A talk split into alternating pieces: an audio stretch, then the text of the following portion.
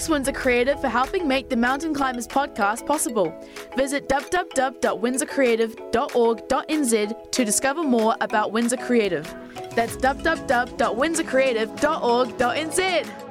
This week on the Mountain Climbers podcast, Matilda Green, social media influencer, author, television personality, and the winner of The Bachelor New Zealand. Was there anything that happened off camera between you and Art? Uh, Has marriage changed the dynamics of your relationship at all? What do you admire most about yourself? That's a tough one. That's a very good point. And I haven't thought of that in that way before as well. No questions off limits. I was shocked she was willing to share this much. There's no one there that's kind of on your team. When did you that Art was the one? Huge, huge surprise. Then later, Matilda and Art have a bun in the oven, a baby on the way. Is she willing to drop the name? I'm Duncan Tolmie, and the Mountain Climbers podcast begins now.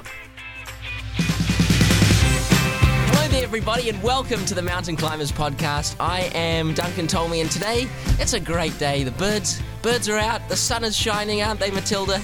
and uh, Matilda Rice is here on the Mountain Climbers podcast. Thank you for being here. Thank you for having me. Look, before we begin, uh, you got married. Was it early, late last year? Early this year in early March. this year in Uh, March. f- uh, February, sorry. Oh my god, I've forgotten already. February. so is it Matilda Rice, Matilda Green, Matootles? It's Matilda Green now, and also AKA Matootles, of course. Okay, all right.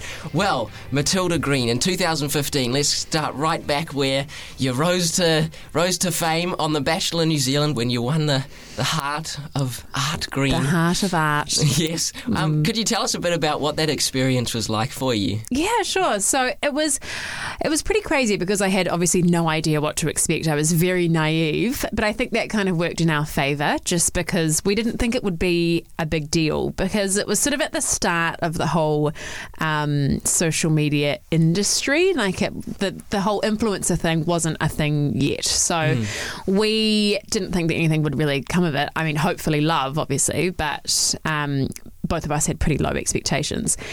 And we went into it, and the first half was really fun. So we filmed for about uh, eight weeks, I think, in total. And the first half, we had a ball. We had so much fun, and everyone was friends. It was really cool. And then the second half is when it got a little bit more difficult, just because. I mean, it's really difficult to explain, but when you're kind of caught up in this bubble for that long, and that's all you know for eight weeks, day in, day out, is getting filmed and kind of being manipulated into saying things you don't want to say. And Really? um, yeah. they would manip- how would they do that? So, for example, so if- you've seen the show, there's those parts where you're kind of talking to camera and you're being interviewed. So during those interviews, first of all, they would last for so long. Sometimes they'd be like two or three hours in a boiling hot room. And so you kind of just wanted to get them over with as quickly as possible. And they would say things like, um, oh, but you must have been really upset when, you know, Art chose Amanda for a one on one date instead of you. And then I'd be like, oh, no, it's okay because, you know, like I had one last week. But they'd be like, no, but you were really upset, weren't you? You were really upset about it, weren't you? And you'd be like, oh, yeah, I was upset about it. Whatever, because you just want to finish the interview and get out of the boiling hot sauna room. So, And of course, that would be the three seconds of the two hours that they Exactly, exactly. And then if you get upset about something, um, Um, for example, I had this one day where I was feeling really quite homesick just because there's no one there that's kind of on your team. Like everyone there hmm. works for MediaWorks or the production company. So there's no one there that really has your back that doesn't have a vested interest in the show. Uh, so it can feel a little bit sort of isolating. And I remember one day I just felt a little bit homesick. I was just feeling a bit overwhelmed, and I spoke to my mum on the phone, and and I was just a bit emotional. And I and someone in the production crew saw me crying, and then I had my little interview, and I'd composed myself by then, and I was fine. And we finished the interview, and all was great. And then just as I got up to leave, the interviewer got like a little thing in her um, ear, in her like ear microphone thing. She said, "Oh, Matilda, I've just got uh, one more question. If you could just uh, come back and sit down." And I sat down. She was like, oh, "So how you feeling? You're just missing home a bit?" And I was like, "Yes." You know, and then of course they they use that uh, the crying for you know something else that was totally out of context, but it's all part of it. It's, all part all of making part a TV show. You know. Yeah. And yeah. did you were you aware that that was it was going to be like that going into it? Not at all. No, I I was so naive that I just kind of assumed that. I, I- yeah, I think I just didn't realize that they um, were making a TV show and that to have an exciting TV show, you have to have drama. And if there's no drama, they've got to make it from somewhere. And I realized that pretty quickly that no one really has our best interests at heart because they're there to make a show. Um, and so I, yeah, I learned that pretty quick, pretty much on the first few days. It was like, okay, not what I expected, but that's cool. We're, we're just going to run with it. So in that case, with that kind of hindsight, Mm. would you then recommend going on The Bachelor to find love? Uh, I'm, I, yeah. Well, I guess obviously it worked out for me, Yeah. and I'm so happy I did it. I have no regrets whatsoever. Uh, but I do think you should just be prepared for. Um, Public scrutiny as well. I think you you do really have to be pretty sure of yourself to go on a show like that because people just rip you apart on the internet as well, and so that was really difficult to deal Yeah. with. So that's something that you have to just kind of be prepared for going into it. I think. Mm-hmm. Was there a point before the final commitment ceremony where you were like, oh, I think I'm the one? Not at all. The opposite. Really? Yep. You thought you weren't? Yep. Yep. So I had prepared a goodbye speech saying like, you know, thanks for everything. See you later. Have a good life. And Because you were so convinced that it was not you. I was so convinced. Wow. Yeah. And and then because being filmed for eight weeks makes you go a little bit crazy. And so then I started like over analyzing everything and I thought that everyone knew that it wasn't me. All the crew knew and they were all just being nice to me because they knew that like I was about to be mugged off on, on TV in front of everyone. And so then I just kind of gave up and I was like, oh, this show sucks. Like, I'm not, it's not going to be me. I'm just being led along here. Uh, and then it was. And so then I had nothing prepared to say and I kind of said some weird stuff that kind of just came out, blabbered something, um, because I just really wasn't expecting it at all. So I was very pleasantly surprised. Hmm.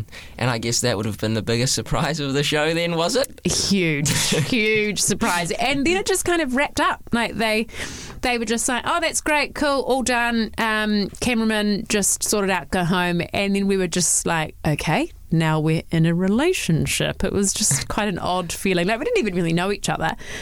So yeah, we were just like, okay, now we start from scratch.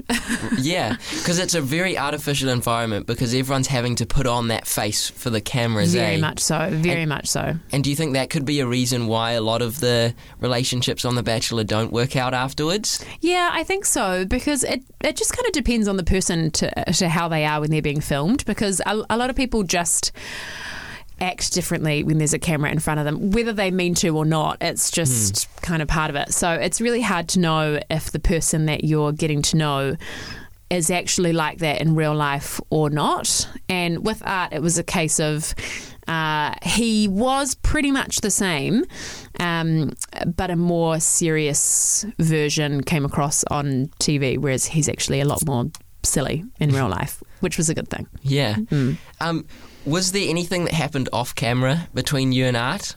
Would they allow that to happen? We only had, so during the whole time we filmed, we only had 20 minutes off camera together, and that was just to go from one location to another, and they didn't. Um, they, they didn't have enough seats for us or something, and so we took our own car. And we weren't filmed, and it was only 20 minutes, and we were so excited. We were like, oh my God, should we stop and get an ice cream and, you know, like make the most of this? Um, but I think because there's the overnight date that gets towards the end, and I didn't do the overnight date, and I think that's really the only time that cameras aren't filming you. Okay, so in that case, it's literally as soon as you arrive, as you're meeting, and then the goodbye, all of that completely filmed. Yeah, Okay, every single thing. Every single thing. Yeah. What was the greatest lesson that The Bachelor taught you? The greatest lesson, I think, was to just take risks. Because I think going into The Bachelor, I was really nervous, like what other people would think. And I was worried that people would think I was a desperate lame you know, trying, trying to find a boyfriend kind of thing. um, but, but I think coming out of the show, it made me a stronger person as well. Uh, to In what way? dealing with criticism, definitely. Okay. So it, it kind of forced me to be a lot more sure of myself and my own skin, um, just because you really get uh, judged, you know, hugely by the media and, and, and the public. But I learned that um, you just have to take opportunities and follow your gut and just take risks because sometimes they pay off. Sometimes they don't, you know, but sometimes they do. And uh, The Bachelor, my goodness, what a great experience because it has led to one of the greatest things in your life, really, isn't it? When did you realise that Art was the one? I didn't realize on the show. I knew that I really liked him and and that we had some kind of connection, but I think I, I didn't really think he was the one until um, probably about six months after the show finished filming that that we were starting to get a bit more serious. We were thinking about moving in together, and that's when I realized like there's just no one else in the world I would rather spend all my time with. You know, I just hmm. couldn't imagine ever not wanting to be with him or you know with him in some way. Um, so that's when I just kind of knew. It's like well if I can't imagine anyone else You complete he's me. the one. He completes me. Yeah. Has marriage changed the dynamics of your relationship at all? not at all. No. Oh I guess it has actually. It's um we've kind of just got this new level of contentment, I guess, where we're both just so on the same page. We're just married now. We're like, we both just know that we're going to grow old together and have a family. Um, So it's like a no sense of security. Yeah, Yeah. completely. Whereas, like, we had that before, but it's just kind of another level, I think. What are the characteristics that you look for in a lifelong partner? I think the main thing is to have a friendship outside of a relationship as well. Like you have to genuinely enjoy spending time together. Mm. Like n- not just romantically and, and going on dates, but I just have so much fun with that. We laugh all day and we just take the piss out of each other and we're silly and that's what I really like because yeah, at the end of the day you have to you have to like each other as people and be best friends as well as romantic partners, you know. Is there a is there a particular trait that really helps enhance that connection? Humor. Humour. Absolutely humor. Yeah, if you can laugh together and just enjoy life and not take each other too seriously, um, then that's that's the key. I think Do you think that's the key to a successful relationship as well? it's definitely part of it. To me, the keys to a successful relationship are being able to laugh together.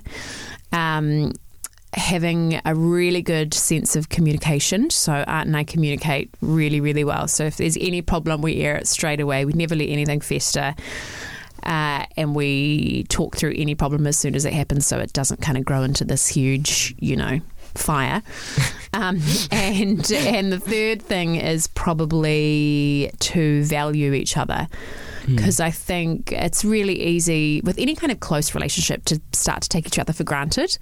Um, whereas I really make a conscious effort to make Art feel valued, and he makes me feel valued, and we just would never take each other for granted because we we both know how lucky we are to find such a such a good person. Mm, that's a very good point. and I haven't thought of that in in that way before as well. Just quite to value each other.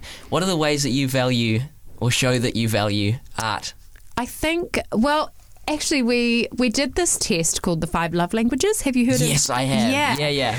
and that actually really uh, helped out. Well, changed our relationship a little bit, really. So we we figured out um, that we were both kind of showing that we loved each other in, in different ways. Because the five langu- love languages are I, I think there's there's touch, there's acts of service, yes, there's gifts, Words of there's words of affirmation. affirmation, and what's the fifth one? one more. Ah, I can't remember the fifth one.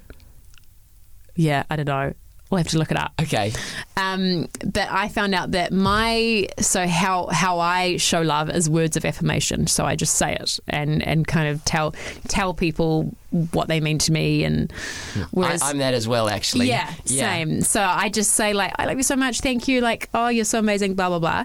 Whereas Art's is uh, acts of service. So he found it a bit weird, like when we were first together, that I would constantly tell him I loved him and con- constantly be sort of talking about stuff like this. Yeah. And he is not really like that. Whereas he's more if you do something thoughtful for him or um, kind of help him out with the jobs he has to do or, you know, bring him breakfast or things like that, that means a lot more to him Okay. um, than it does to me. So then we sort of figured that out.